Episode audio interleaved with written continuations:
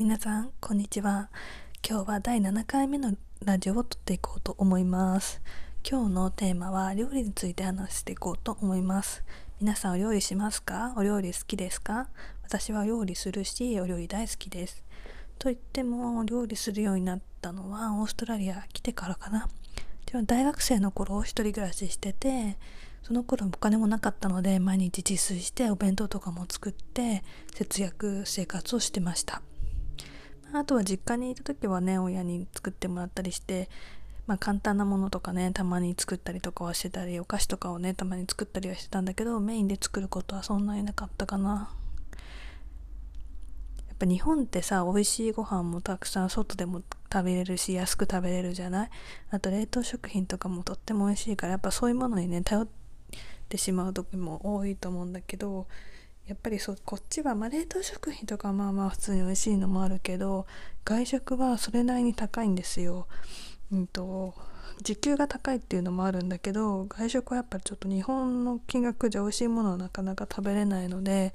どうしても自習自炊することが増えますね。でまあオーストラリア来てね毎日お料理するようになって徐々にうまくはなってったんだけどやっぱりビーガンになってからお料理がとっても楽しいですやっぱりなんだろうね制限付きのゲームみたいで動物性の食品を使わなくてもこんなに美味しいものができたとかなんか意外とうん、ビーガンの食事の方が作るのが楽しいし、あとまあ片付けが楽っていうのもあるのかもしれない。とあの動物性のものが入ってないと洗うのとかもすごく楽だしっていうのもあるのかもしれない。あとやっぱ値段も安いからすごく節約にもなりますね。もちろんビーガンの商品っていうのは高いんですよ。フェイクミートとかさフェイクのソーセージとかは。がそういうのはそんなにたくさんは使えないけどもちろんお野菜とかさお豆とかで料理すれば節約にもなるし楽しいしっていう感じでめちゃめちゃハマってます。今さ韓国ドラマにハマってるからスンドゥブチゲにめっちゃハマっててやっと自分の好みの味が作れるようになったので結構ね毎日 毎日は食べない。週何回か食べますね。そんな感じでいろんな料理に挑戦をしています。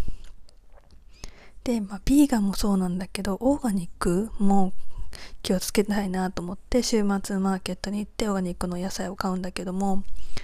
日本にいた時からうちの家は結構オーガニックに気をつけてる家だったんだけども日本はやっぱりそれなりにオーガニックのもの買うのって大変だよね。でもこっちは結構簡単に買えるからすごく助かってる。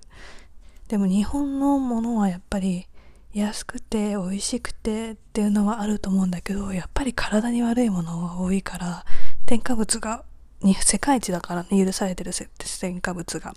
だから日本でこれを聞いてる方は本当に添加物とか本当取らない方がいいと思うから自炊おすすめします。で、意外と